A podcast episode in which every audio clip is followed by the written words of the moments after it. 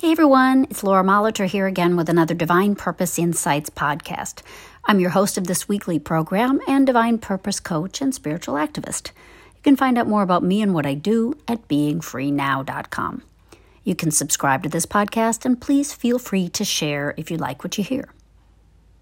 Today's topic is claiming your majesty. It's another one of those phrases that came to me while I was praying and pondering. Claim your majesty.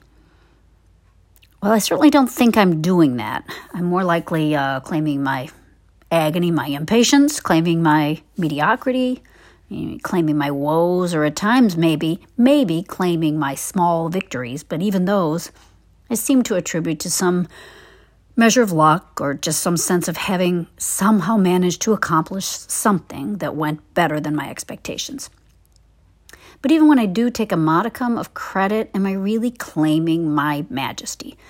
Owning that aspect of my being that today's angel is telling me I have a right to realize. We all have majesty in us. I really think we do. It's a matter of whether we're recognizing it and embracing it, or whether we're denying it, ignoring it, or simply assuming it really has nothing to do with us. And I don't think claiming our majesty means in any way being egotists. Far from that. Our majesty isn't something we achieve through human smarts and effort or that we get through our upbringing and genetics. It has nothing to do with ego and everything to do with simply expressing what we were made to express, what God Himself has made us to be, not what our own or others' opinions might say we are. Majesty means regal, lofty, or stately dignity, imposing character, grandeur. It means to me that we're worthy of respect, that we have a glory in us and about us, that we're grand. The word majesty also means supreme greatness or authority, sovereignty. And this really enlightens us a little bit about this majesty that's ours to express and where it really comes from we can walk with a sense of nobility and beauty and authority, feeling confident and certain in our own value because this majesty is a quality of God. It is because of God's governing goodness, His hand in creating us, and His purpose for us, that we can own up to that majesty. It isn't a personal quality to parade forth or boast about, it's that natural grace that comes from knowing who we really are the children of that most majestic of sources, divine love itself. How can the children, the ideas, those made to express the presence and power of love, be anything less than majestic? So I'm continuing to think about what this means for me and, of course, what it means for how I view others as well.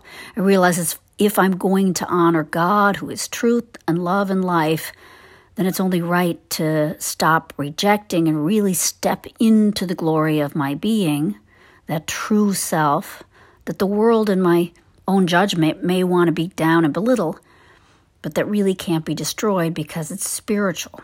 It's the essence of me and it's the essence of you, and we can claim it. To find that true self, we have to release the judgment of self. I think I say that a lot. So it really does require humility. It requires humility to have majesty or to, to realize that majesty. The majesty of us is not about what we've achieved or not, it's about who we were made to be because we were made in the image and likeness of that majestic one God, good, love, truth. Another synonym for majesty might shed some more light the word nobility. To be noble includes the idea of being an exalted moral, having a, an exalted moral or mental character or excellence. So, this gives us another way to think about this. Our majesty requires us to be better people. It means that we accept our higher selves, those that take the moral high ground, that re- reflect on choices and behavior in a way that's dignified, right, compassionate. In essence, behavior that reflects a measure of God's qualities of His grace and wisdom and righteousness. So, knowing our majesty is knowing who we are and how we must naturally walk through the world, making a difference, not because we're above it, too high and mighty, but because we are ready and willing to yield to the higher principle, the higher ideal, the one that's about love. Love for others, love for ourselves, love for good, and love for truth.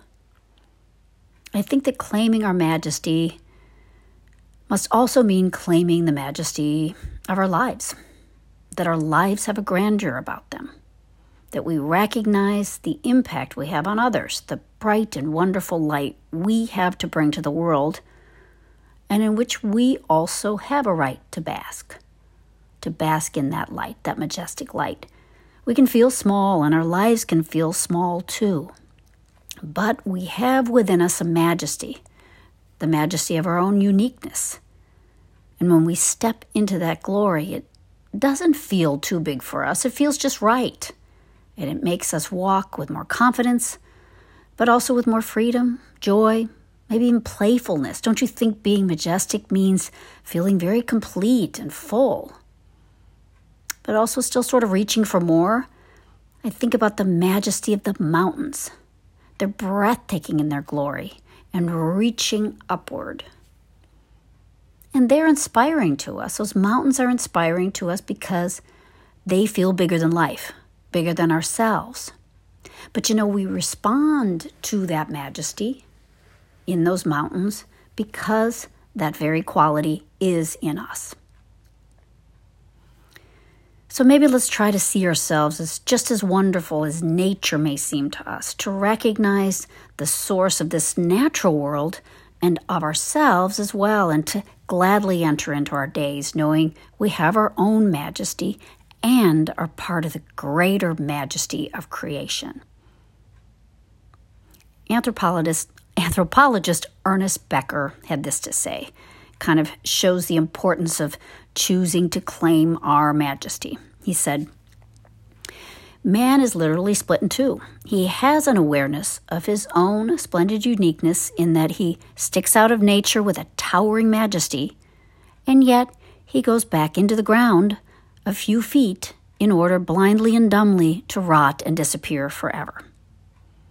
Well, that sounds depressing, but it is actually an invitation to take that awareness of your own towering majesty, your own splendid uniqueness, that spiritual quality that's immortal and own up to it. It's a moment by moment thing, but to you can we can begin to prepare ourselves to deck ourselves out with majesty as a verse in Job puts it. It's a wonderfully freeing and vitalizing thing to do. Pause, recognize your majesty, your grandeur, your dignity, your beauty, and enter the day in that way. I think it must make a difference within and also touch others with that glory, God's glory shining through you, through me, through us all. Well, that's all I have for today. Um, as usual, I'm still taking this angel of the day and listening for more insights and guidance on it. I just wanted to share a bit of what's been on my mind. If you have any questions or comments or want to talk more, please feel free to reach out to me at lauramolitor at gmail.com. Have a great weekend, and we'll see you next week.